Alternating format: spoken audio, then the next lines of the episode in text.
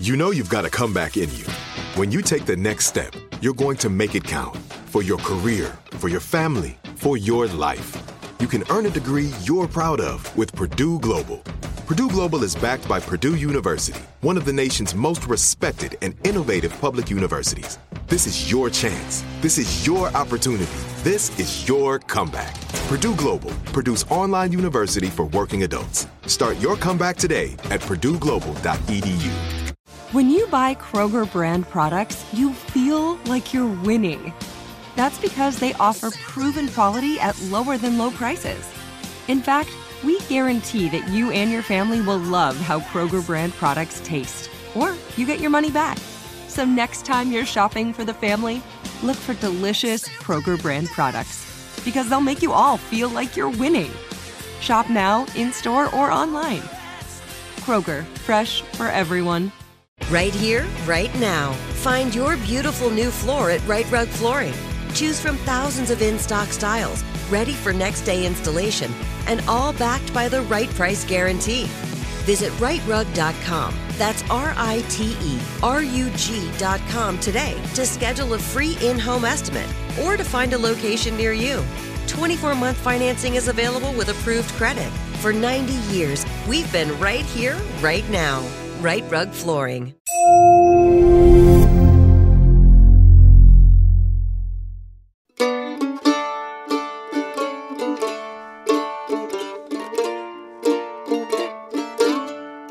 I'm Bob Crawford. This is Founding Son, John Quincy's America.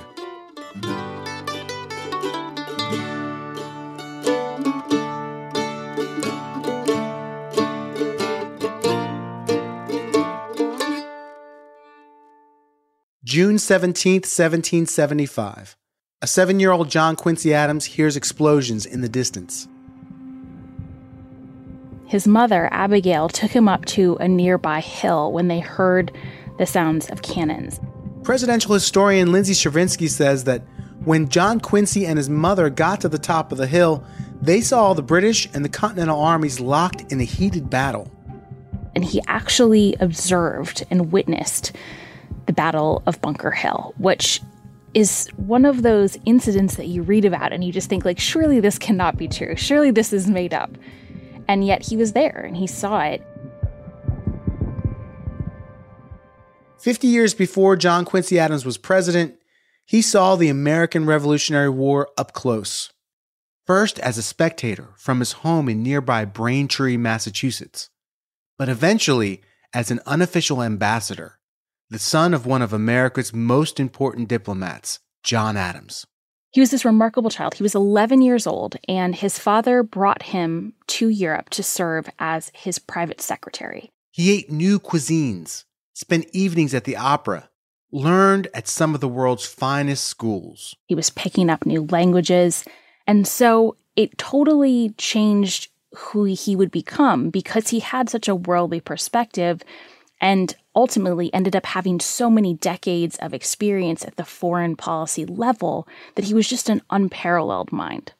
John Quincy Adams was born in seventeen sixty-seven, the same year as his future political rival, Andrew Jackson. But even though the two men were the same age, Jackson lived through a very different Revolutionary War. He was a kind of a boy soldier, not a soldier exactly, but he was a boy participant in the American Revolution. Sean Wilentz is the author of The Rise of American Democracy, Jefferson to Lincoln. He says Jackson grew up along the border of North and South Carolina in a region known as the Waxhaws.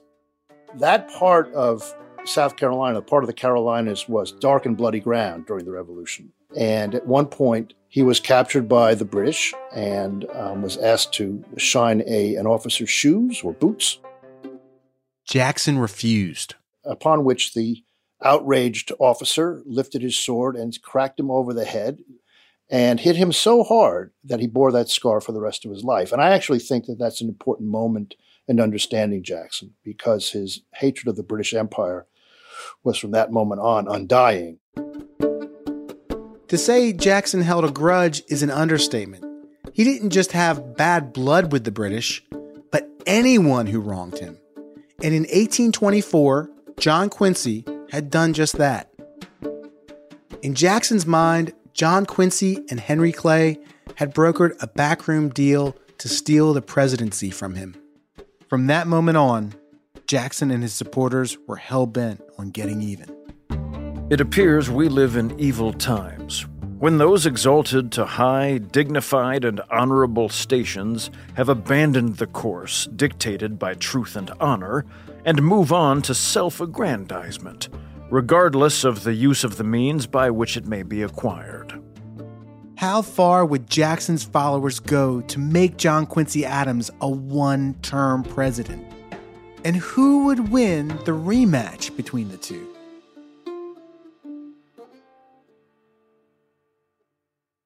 Chapter two. Andrew Jackson Strikes Back.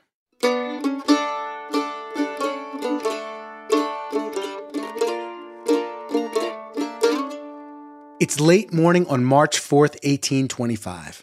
Cavalry arrived at John Quincy Adams' F Street home in Washington, D C Trumpets blared, cannons boomed.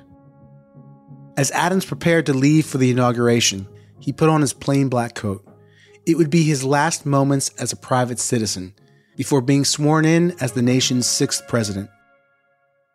His wife, Louisa, lay sick in her bed.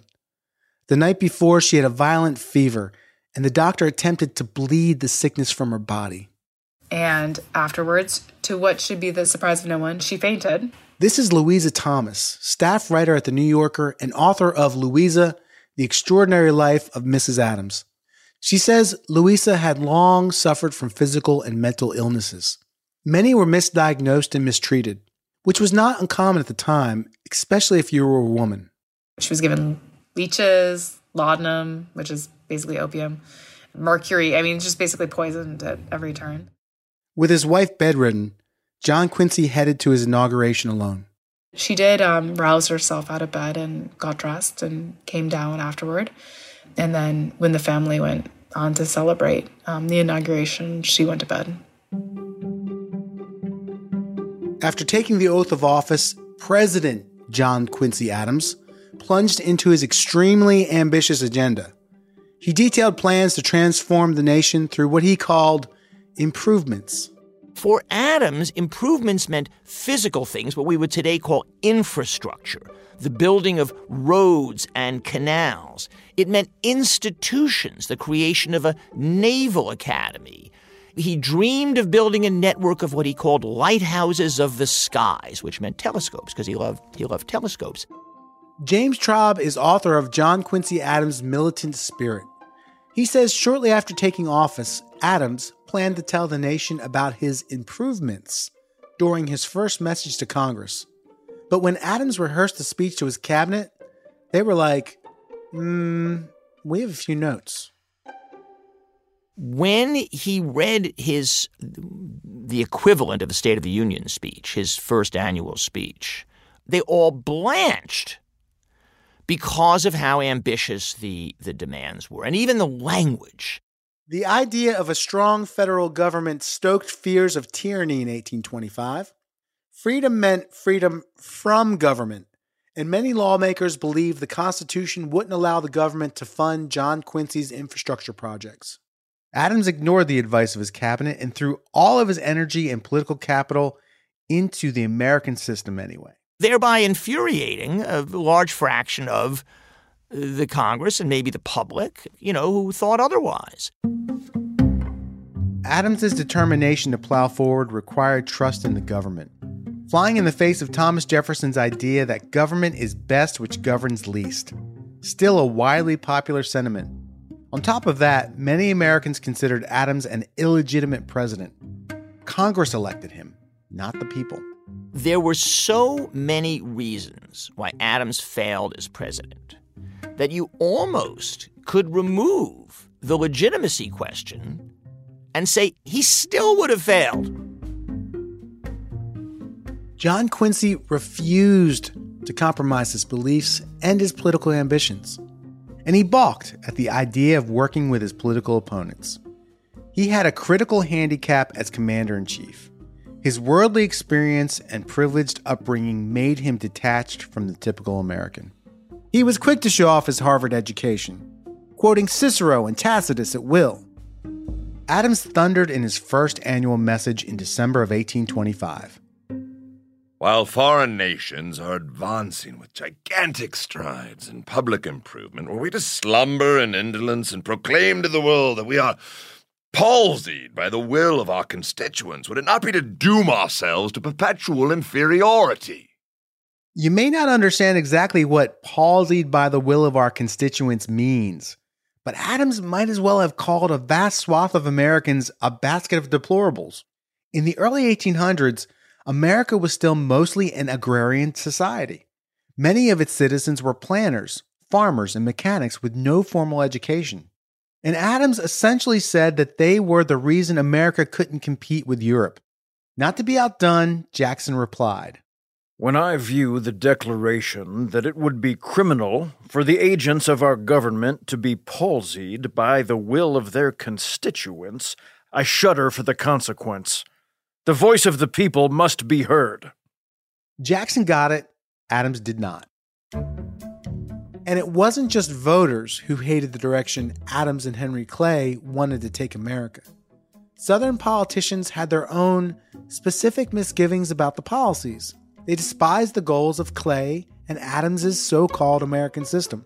The American system posed a threat to slavery in a number of ways. If you have more and better forms of travel and communication, it's easier for enslaved individuals to self-emancipate and to run away. It's easier for the federal government to encroach on what they call the Southern way of life. So they really saw any measure of federal intervention as a threat to slavery. While Andrew Jackson represented the antithesis of everything Adams believed, he was mostly the figurehead operating by proxy. Jackson's loyal network of supporters and followers did his bidding in Congress, and the man leading Jackson's rabid sympathizers was a senator from New York. Martin Van Buren was an operator. You know, he'd be like Karl Rove or something. Van Buren was a northerner who, like many, didn't necessarily like Jackson. But where others saw widening political division, he saw opportunity. He saw that there was a chance to combine the West and the South, the old planter class and this new class, as well as some northerners who could live with slavery. Since the original parties had dissolved, politics divided along regional boundaries, really North versus South. Van Buren wanted to bring back a Jeffersonian way of dividing political allegiances, by ideology. And for him, the winning strategy was Jacksonian populism. And so Van Buren is thinking we have to found a new popular party which poses itself against these old populations and old parties, and saying, let's create this new thing. That new thing is the Democratic Party. And that system has evolved into the two-party system that largely exists today. The new party was still just an idea in Van Buren's head when the midterm elections of eighteen twenty-six rolled around. But the divisions were real. Jacksonian candidates swept the election, winning a vast majority in both chambers of Congress. The drubbing that he takes in eighteen twenty-six is an indication that most of Congress, even people who would nominally think of themselves as belonging to the President's party, would see that John Quincy Adams was perhaps more of a nationalist than what they, or perhaps if you're in the House of Representatives, their constituency wants to see in a president. David S. Brown is a professor of history at Elizabethtown College in Pennsylvania. He could not position himself in such a way that even some of his advocates in his own party could really campaign on his record. And so they run against him. The voters in Congress soundly rejected the American system. John Quincy, like his father, believed to his core that it was the president's duty to doggedly pursue what was best for the nation and to rise above party politics. The midterm election of eighteen twenty-six proved that this belief, while laudable, was not a strategy for political success. New York City Mayor Philip Hone later said of Adams His desire to avoid party influence lost him all the favor of all the parties. eighteen twenty-six was a tough year all around for John Quincy. His agenda had stalled in Congress, blocked by obstructionists. His opposition had swept the midterm elections. And that summer, he learned that two founding fathers had died. In the early afternoon of July fourth, eighteen twenty-six, President Adams was informed that Thomas Jefferson had died. The irony of the moment was not lost on anyone. The fiftieth anniversary of the Declaration of Independence. But the news got even worse. John Quincy learned that on the very same day, July fourth, his father, his mentor, his hero, John Adams, had also died. And it was taken as a great omen by a lot of people, but it was a special omen for, for John Quincy Adams in the middle of his, what would be his only term as president. In the wake of his father's funeral and his trouncing in the midterms, John Quincy was in deep despair. Putting his father's affairs in order, John Quincy contemplated what was to come.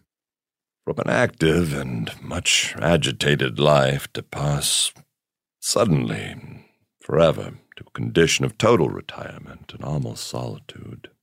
It's a trial to which I cannot look without some concern. He was heading into what many said would be the biggest political rout in American history, the election of eighteen twenty-eight. The populist wave had become a tsunami, powerful enough to sweep Adams from office. And at the head of this movement was his former and now current opponent, General Andrew Jackson. Coming up, Jackson and Adams square off for the presidency again. And this time, it's personal. Like, real personal. We'll have more after the break. This is it. Your moment. This is your time to make your comeback with Purdue Global. When you come back with a Purdue Global degree, you create opportunity for yourself, your family, and your future. It's a degree you can be proud of, a degree that employers will trust and respect. Purdue Global offers working adults like you over one hundred seventy-five flexible degree programs to meet your specific career goals. These include associate, bachelor's, master's, and doctoral degrees and certificates. Purdue Global degree programs range from nursing to business to communication and more. Whatever your interest, we have the degree that will move you forward. You have the knowledge. You have the experience. Now it's time to get credit for the work you've done and earn the recognition you deserve with Purdue Global, Purdue's online university for working adults. You know you're worth it. We do too. So don't wait another second to get the degree that will take your career to the next level. Start your comeback today at Purdue Global dot e d u. If you use paper, you're a human. But if you choose paper, you're a papertarian, someone who lives a paper-based lifestyle because it has a positive impact on the planet, and also because it's the easiest choice you'll make all day. Seriously. It's as easy as reaching for boxed instead of bottled water. It's as easy as opting for beauty products that come in paper packaging. It's as easy as grabbing eggs in a cardboard container. And that's all in one trip to the grocery store, which, if we're being honest, you were planning to go to anyway. But paper isn't just an easy choice. Papertarians know that it's the smart choice, too, because paper comes from trees, a renewable and sustainably managed resource, and paper products are designed to be recycled. In fact, when you choose products that come in paper-based packaging, those fibers can go on to be recycled up to seven times. So why wouldn't you go papertarian? I'll wait. Learn more at howlifeunfolds dot com slash papertarian. Right here, right now. Find your beautiful new floor at Right Rug Flooring. Choose from thousands of in-stock styles, ready for next day installation, and all backed by the right price guarantee. Visit right rug dot com. That's R I T E R U G dot com today to schedule a free in-home estimate or to find a location near you. twenty-four month financing is available with approved credit. For ninety years, we've been right here, right now. Right Rug Flooring. The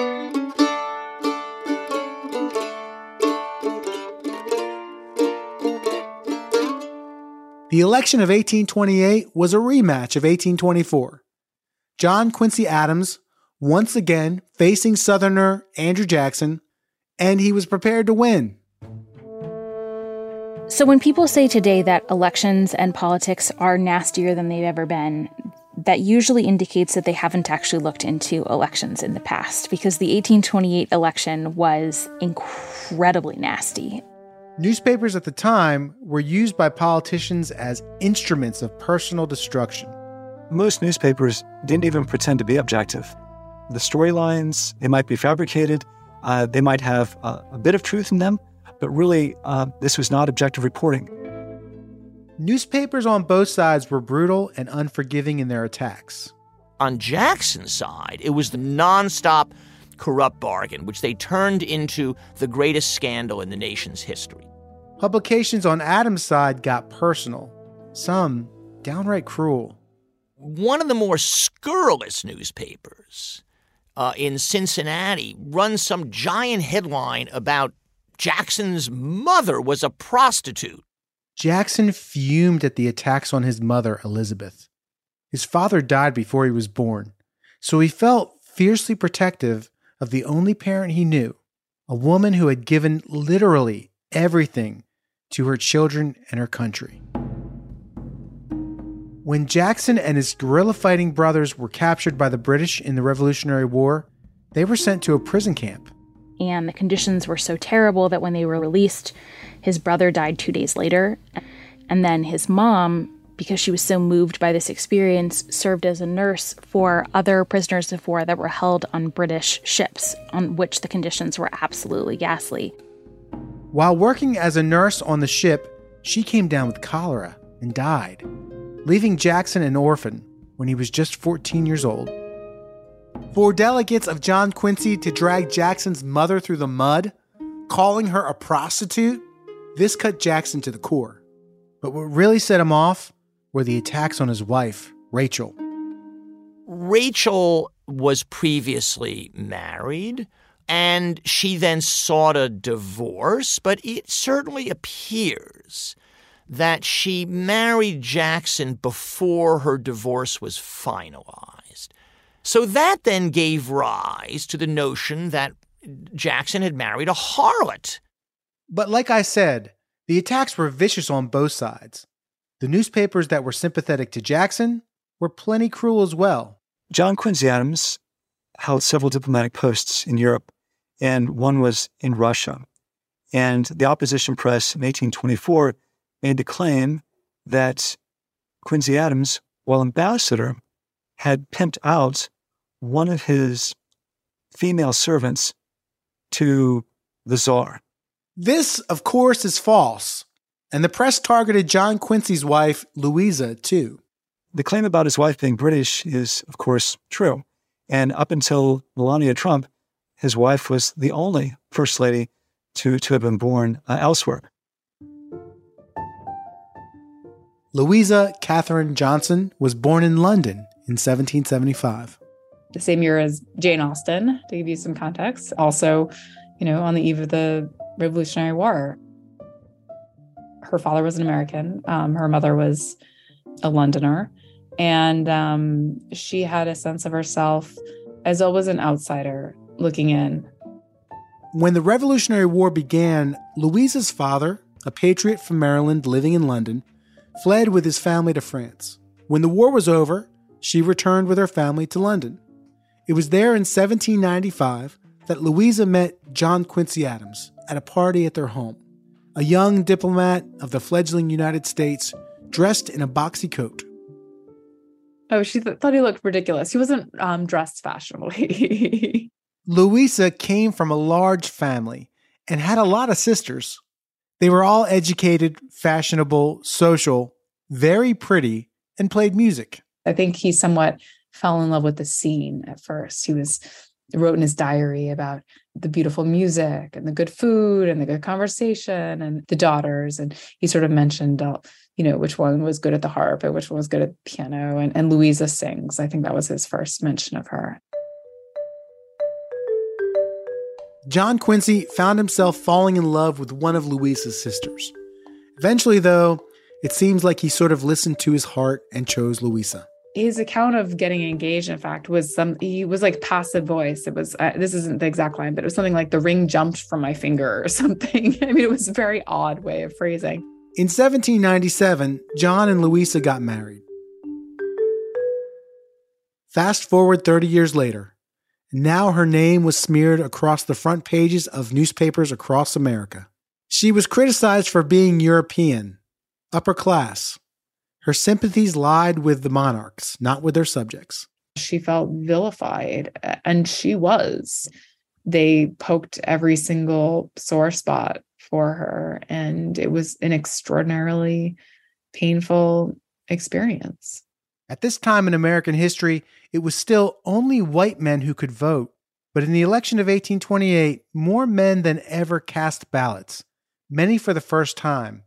And candidates were fiercely competing for these new voters. This is a demographic revolution that's happening between eighteen oh three and eighteen twenty-one. Eight states entered the Union. All of them were in the South and the West, excepting for one, the state of Maine. The nation was growing, spreading south and west, racing towards the Pacific Ocean. Sunbelt politics isn't just a twentieth century or twenty-first century phenomenon. It was growing in the early nineteenth century, and Jackson embodies it. For these new voters, intellectuals and establishment politicians like John Quincy were what was wrong with the nation. But an adventurer from the West who rose from humble beginnings to become a war hero, that was someone the people could relate to. Jackson is going to be really the only candidate who could win this election, I think. When all the votes were counted in the late fall, Jackson was the clear winner of the popular vote again, but he had also won a decisive one hundred seventy-eight electoral votes. It was a landslide that completely wiped out John Quincy. Unlike the eighteen twenty-four vote, there could be no doubt that the people had rejected Adams and the ideals he stood for. Jackson's limited government and states' rights agenda prevailed. But Jackson's victory came at a great cost. Just weeks later, his wife, Rachel, died. She had suffered from debilitating health issues for years. President-elect Andrew Jackson blamed her death on the brutal attacks that Adams and his allies broadcast during the campaign. Rachel was prostrated by this public humiliation and died after Jackson was elected and before he was inaugurated. And so you can imagine how bitter Jackson felt towards Adams, towards everyone on the other side, and indeed, more broadly, how Jacksonians felt about them. Jackson later said about his wife, "Heaven will be no heaven to me if I do not meet my wife there." The election came at a great cost for John Quincy as well. He had spent his life coping with depression, and after losing the White House, he was consumed by despair. What we think of now is clinical depression. He had it. There's no question. You read it. He has a serotonin deficiency. It's a problem. So when he left office, he was depressed. He thought he had let the country down. He had let his father's memory down, his parents' memory down. So he was pretty low. After Jackson's inauguration, John Quincy and Louisa lingered in Washington, waiting for their eldest son, George, to help them make the trip back to Quincy. Louisa was devastated from the stress of the campaign and a combination of physical afflictions. She looked forward to seeing her oldest son, George. She was very close to her children, and to George in particular. But George had taken a bad turn. Shortly after the election, Louisa received a letter from her other son, Charles Francis, telling her that George was not doing well. I write this without any intention of unnecessarily alarming you. He is well enough in all bodily respects, but he pines for want of some kind of excitement to action, which does not exist. George Washington Adams was never adept at handling the pressure of being born into one of the most influential families in New England. He was an alcoholic and a womanizer. Now, his behavior was getting worse. Louisa and John Quincy had watched their son slowly unravel, feeling helpless, hoping a trip to Washington would do him good. John Quincy was still waiting for George to arrive when his brother-in-law showed up instead. He broke the news. George Washington Adams had gone overboard and drowned. It may have been an accident. It may have been a mental health crisis. He may have been hearing voices of some kind. He may have been drunk. He may have jumped.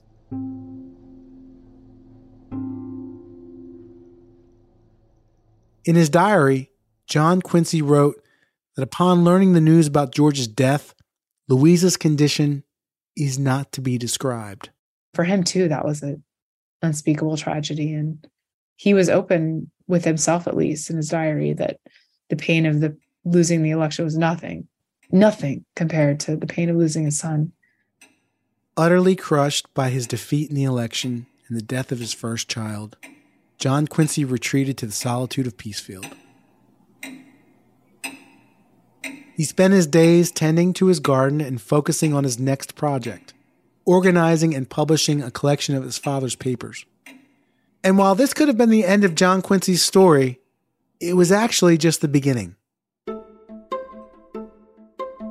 On a late September morning in eighteen thirty, Adams was visited by a few old friends. He's approached by locals in Massachusetts to actually or get back into the fray, go run for Congress. Run for Congress? He had reached the pinnacle of political success in America. Now he was being asked to be one of dozens of elected officials, all of equal power. He didn't like the idea of taking a demotion, but there was something he did like. There was a certain aspect of revenge, I've always thought, that it's not so much that he wanted to get at one particular person, but he did want to reclaim his greatness after he'd been knocked down, after he'd been hurt um, in the eighteen twenty-eight election, after his presidency actually had been something of a failure. Getting back at Jackson and the other politicians who sank his presidency was an enticing prospect.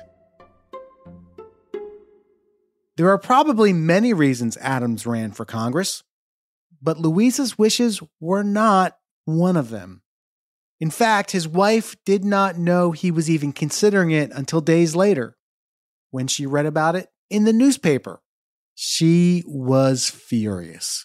She had forsworn politics. Washington wanted no part in, in that. Um, she blamed also all that for killing George, certainly. She wrote, "To pretend that I make this sacrifice willingly would be ridiculous and false." She basically told John Quincy, enough is enough. How much of your family are you willing to sacrifice to satisfy your ambition? In the marriage compact, there are, as in every other, two parties, each of which have rights strictly defined by law and by the usages of society. In that compact, the parties agree before the face of heaven to promote, as far as in their power, the welfare and happiness of each other. The woman, being the weaker of the two, is expected and does nine times out of ten make the great sacrifices for her husband. For Louisa, the sacrifices were gut-wrenching. The grave of my lost child, the grasping ambition which is an insatiable passion, swallowing and consuming all in its ever-devouring maw. Against his wife's wishes, John Quincy Adams successfully ran for Congress. He took the oath of office once again in December eighteen thirty-one, this time not as president, but a U S representative. A king, now a pawn, thrust into the raucous U S House of Representatives. He entered Congress at a time when the nation's fabric was tearing apart. The insidious slaveocracy was burrowing itself deep into the soul of America. John Quincy was yet to make his greatest contribution to his legacy and the country he loved.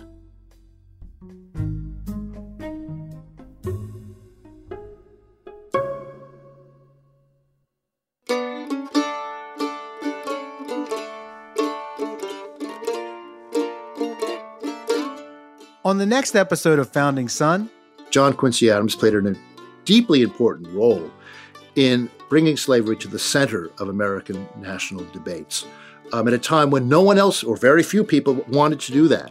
You suppress the right of petition, you suppress the freedom of speech, the freedom of the press, and the freedom of religion.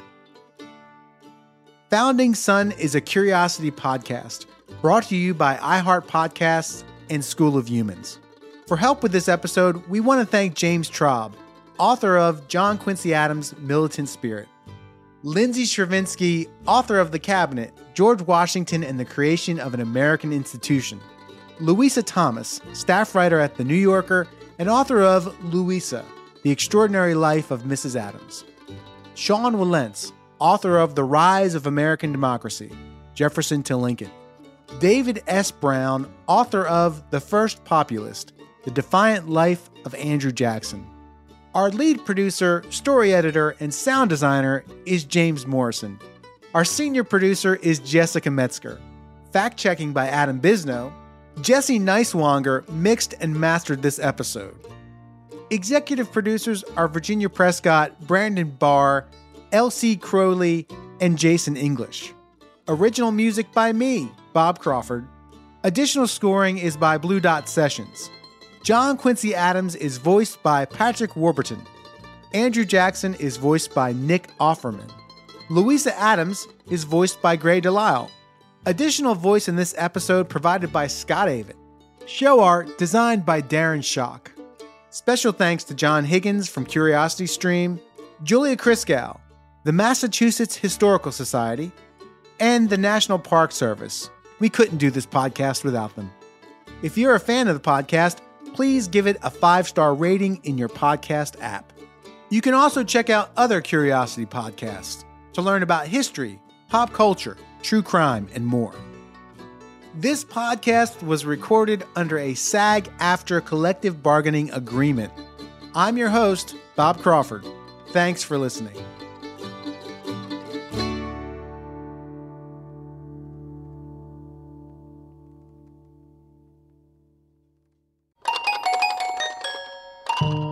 School of Humans. Right here, right now. Find your beautiful new floor at Right Rug Flooring. Choose from thousands of in-stock styles, ready for next day installation, and all backed by the right price guarantee. Visit right rug dot com. That's R I T E R U G dot com today to schedule a free in-home estimate or to find a location near you. twenty-four month financing is available with approved credit. For ninety years, we've been right here, right now. Right Rug Flooring. If a new house is on your wish list in the next five years, grow your savings faster and experience your dreams with an Ohio Homebuyer Plus account from Kemba Financial Credit Union. A savings account specifically designed to save for a new home where you can earn seven percent A P Y, a five hundred dollars matching bonus, and a fifteen hundred dollars mortgage closing cost credit. Learn more at Kemba dot org. Offer expires March thirty-first, twenty twenty-five. A P Y equals annual percentage yield. Restrictions apply. N M L S two nine two two three zero. Equal housing lender. Federally insured by N C U A. Hey guys, back at the playground again, huh? Yep. You know what this playground could use? A wine country. Heck yeah, and some waves so we could go surfing. Oh, yeah. Ah, love that. A redwood forest would be cool. I'm in. Ah, ski slopes. Let's do it. Um, can a girl go shopping? Yeah, baby. Wait. Did we just invent California? Discover why California is the ultimate playground at visit california dot com.